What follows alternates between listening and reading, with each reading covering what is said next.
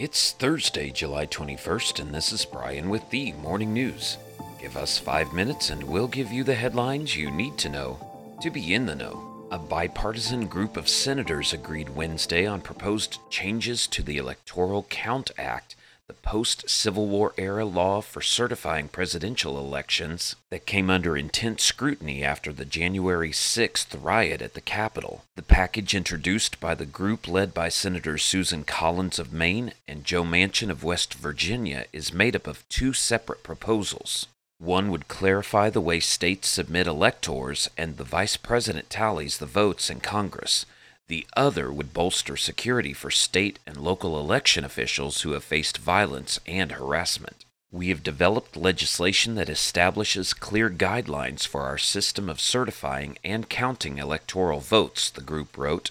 We urge our colleagues in both parties to support these simple common sense reforms. Both Senate Majority Leader Chuck Schumer and Senate Republican Leader Mitch McConnell have signaled support for the bipartisan group.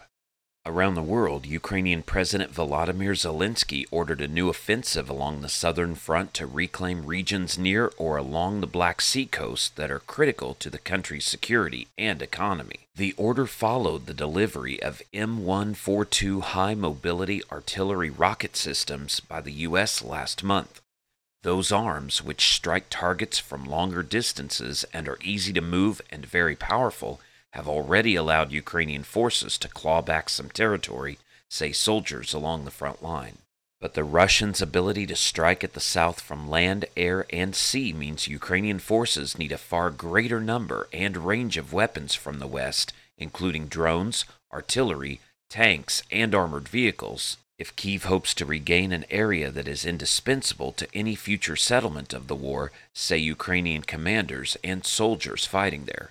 In other news, Italian Prime Minister Mario Draghi resigned this morning, plunging the country into a period of uncertainty as it fights surging inflation and an economic slowdown. Mr. Draghi's announcement came a day after three large parties in his National Unity Coalition government didn't back the Prime Minister in a Senate confidence vote. Though Mr. Draghi won the vote, the mass abstentions made clear he could no longer hold his coalition together.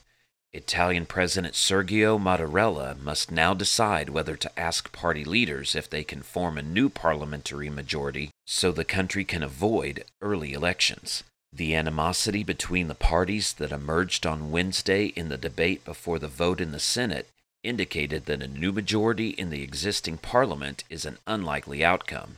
Mr. Draghi is set to stay on as a caretaker prime minister.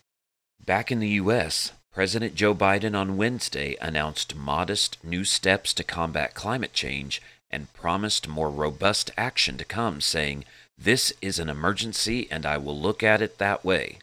The president stopped short of declaring a formal climate emergency, which Democrats and environmental groups have been seeking.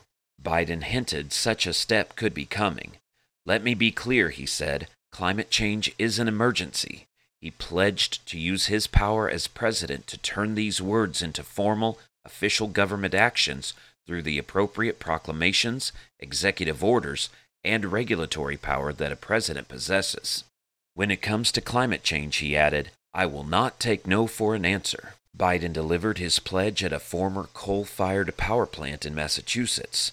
The former Brayton Point power plant in Somerset, Massachusetts, is shifting to offshore wind power manufacturing, and Biden chose it as an embodiment of the transition to clean energy.